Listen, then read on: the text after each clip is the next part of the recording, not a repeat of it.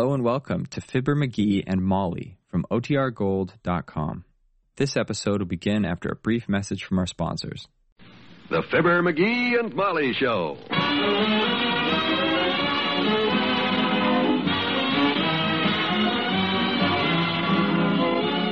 NBC and Tums present Fibber McGee and Molly transcribed. The show is written by Phil Leslie and Len Levinson and directed by Max Hutto.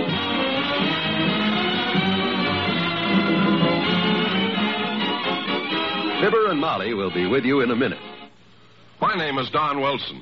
But say, what will yours be tomorrow if you don't get a good night's sleep tonight? don't answer that. Instead, listen. Before going to bed, eat a couple of Tums and then dare acid discomfort to keep you awake. It won't, because Tums neutralize excess acid fast. They settle and soothe your stomach almost before you know it. Yes, Tums work wonders to prevent those can't fall asleep acid indigestion blues. And the beauty of it is, Tums don't wait relief, needs no water, spoons, or mixing. Tums are as handy as candy, safe and effective, too. So a good night to you with Tums, only 10 cents a roll. Always remember, T-U-M-S spells don't wait relief. Tums for the tummy.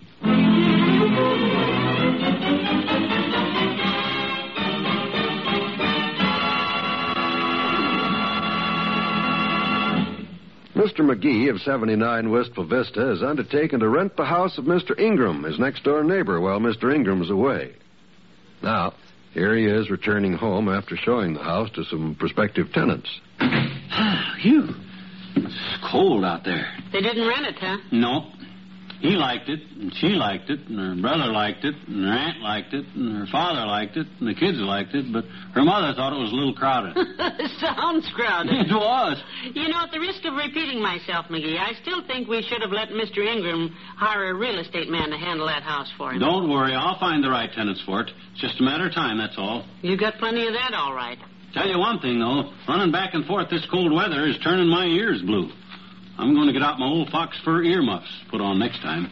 You seen my fox fur earmuffs? No, I haven't seen them since last winter. I must have put them. Oh, I know where them earmuffs are. They're right here in the hall closet. Oh, no, McGee, oh, don't they're open right. that.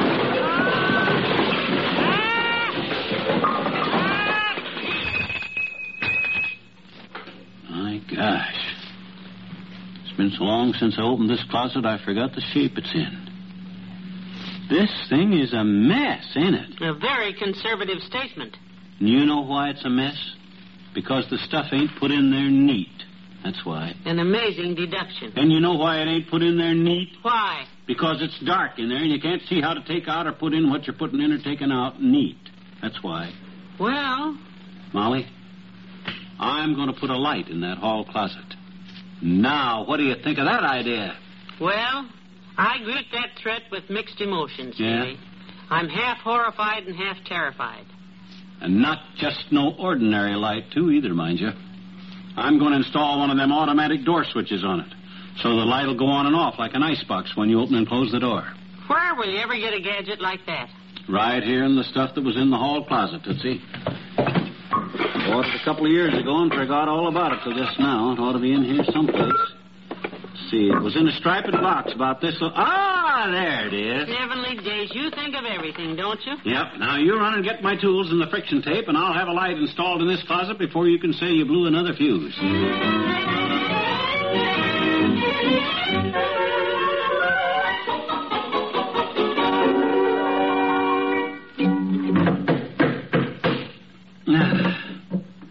Ah, that does it. Didn't take so long, did it? No, very snappy work. Couldn't have been a minute over four hours. I could have done it even quicker, too, but it's kind of slow working with a hammered thumb. How's that switch look? Good, huh? Lovely. Will it work? Oh, will it work, she says. Kindly give me your attention, madame, and I'll demonstrate. Pray do. Now, you see, I have the switch set flush into the door jamb, see? And when the door gets shut, the button gets pushed in and the light gets turned off. Like this. Wonderful. Works beautifully when you press the button with your finger, but how do you know it will happen when the door closes? I expected that question, Mrs. McGee, and I'm going to check it personal. Been a long time since this closet's been empty enough to step into it anyhow. It's a pleasure. It'll be a pleasure to get this junk out of the hall and put back in there. Okay, shut it the rest of the way. There's no knob on this side. Is it out, McGee? No, you haven't closed it all the way. Feels like something's caught. Shove harder. Hadn't we better... It's coming, it's coming. Push. Ah, there. Okay, it works. You can open up now. Just a second. Uh-oh. Okay, Molly, open up. The light's off in here. The knob's off out here. I can't open the door. What? Oh, my. Hey, it's Jane. Oh, dear. What the... Are there any tools in there? Mm, Nothing. Mm, Doggone it, I. Somebody at the door, dearie. Just a minute. Oh, fine. How the heck could that door jam jam the door like that? Well, well, you'll just have to put that doorknob back on some way and get this thing. Somebody to look at the house next door, McGee. I'll show it to them, sweetheart. I'll be right back. Don't go away.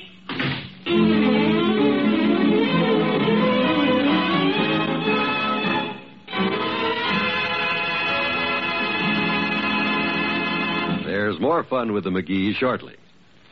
You've heard or read a lot by this time about the overcrowded and unsatisfactory conditions in many of our American schools.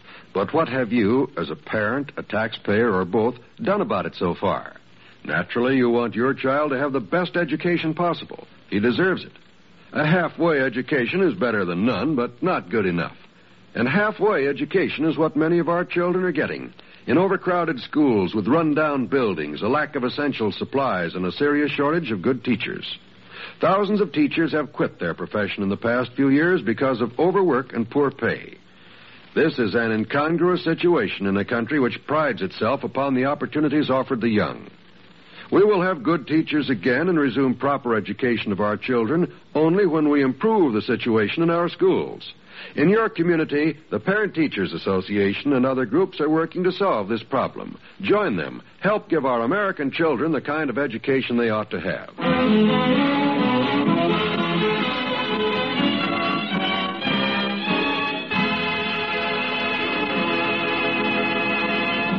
So they said the house was too big for them. Coffee all right, McGee? A little more sugar, please. Surely.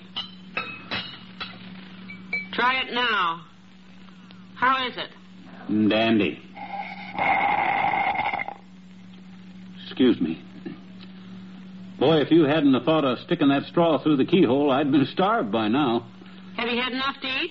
How about another ham sandwich?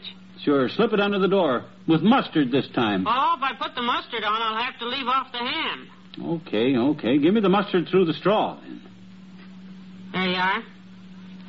How would you like me to cook you some spaghetti for dinner? Do you think you could manage it through the keyhole, a strand at a time? I'm not going to be here for dinner. That's the spirit.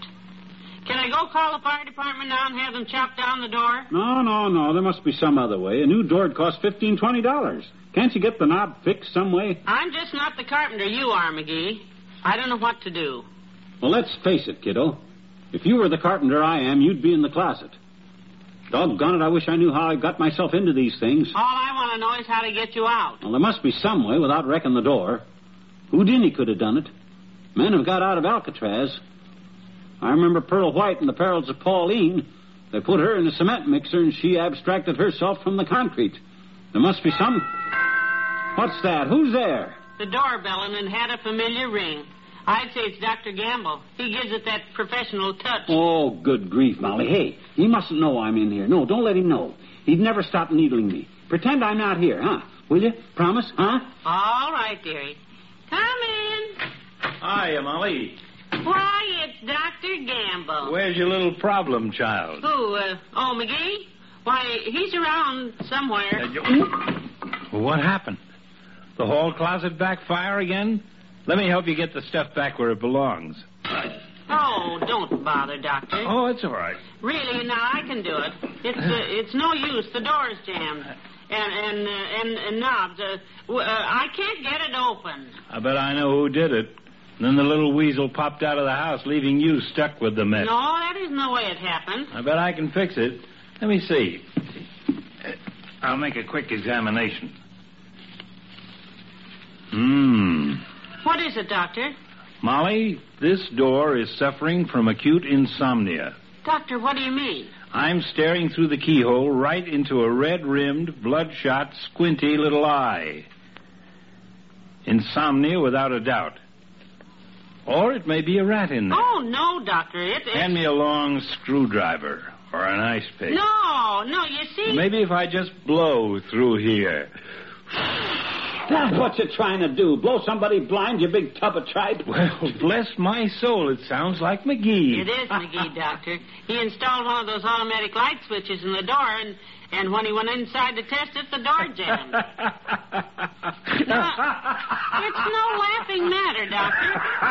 The poor lad's been in there three hours already. but it's so simple. Why didn't he just take the pins out of the hinges? Oh, they're on this side. Yeah, that's it, Doc. Just draw those hinges like a good scout, will you?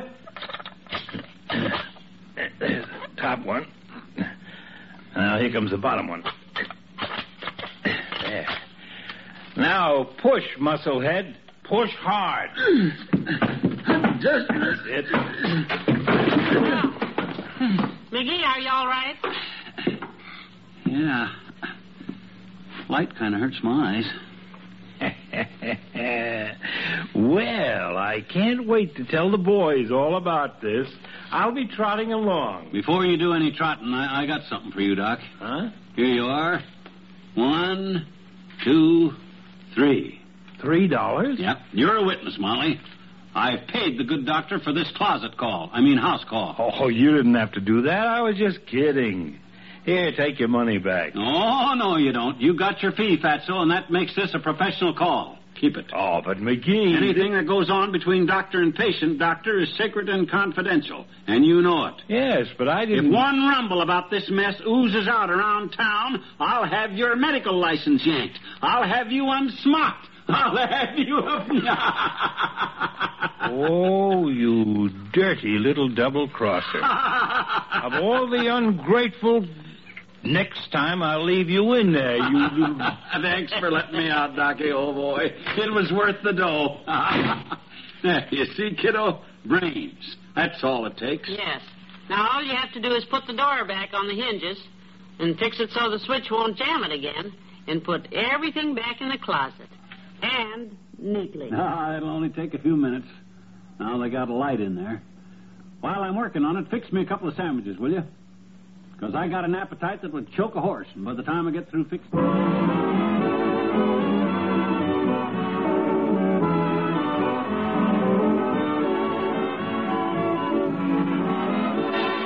We'll say goodnight to Fibber and Molly in a moment. Comedy entertainment is high on the list of favorite radio programs for all listeners polled in a recent survey. And comedy entertainment is what you'll hear tomorrow night when you set your radio dial to this same NBC station. There's a world of fun when it's time for Groucho Marx and You Bet Your Life, the quiz game that takes second place to the comedy questions Groucho springs during his interviews with contestants from the studio audience. It's a fun-packed edition of question marks and laughs each time Groucho Marx plays You Bet Your Life. Be sure to hear this wonderful show tomorrow evening on the NBC Radio Network. And we know that you'll also want to make a date with Water Commissioner Throckmorton P. Gildersleeve. The great Gildersleeve is always bumbling his way into unpredictable situations that make the laughs flow thick and fast. Be sure to be on hand tomorrow night when it's time for the great Gildersleeve on the NBC Radio Network. More fun for Wednesday evenings comes with Bill Cullen's fast-paced Walk a Mile quiz show. Yes, radio entertainment on Wednesday evenings is most enjoyable when you set your radio to the NBC spot on your dial.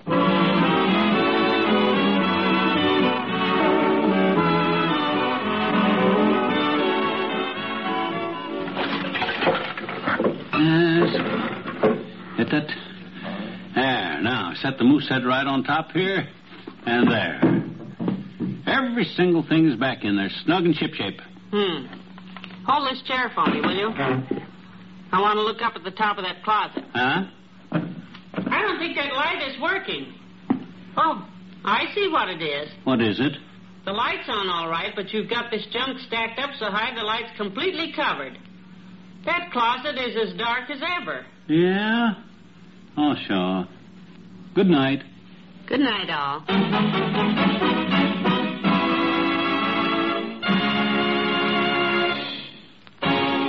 NBC NBC and Tums have brought you the Fibber McGee and Molly program transcribed with Arthur Q. Bryan as Dr. Gamble. This is John Wald inviting you to be with us again tomorrow night for another visit with Fibber McGee and Molly.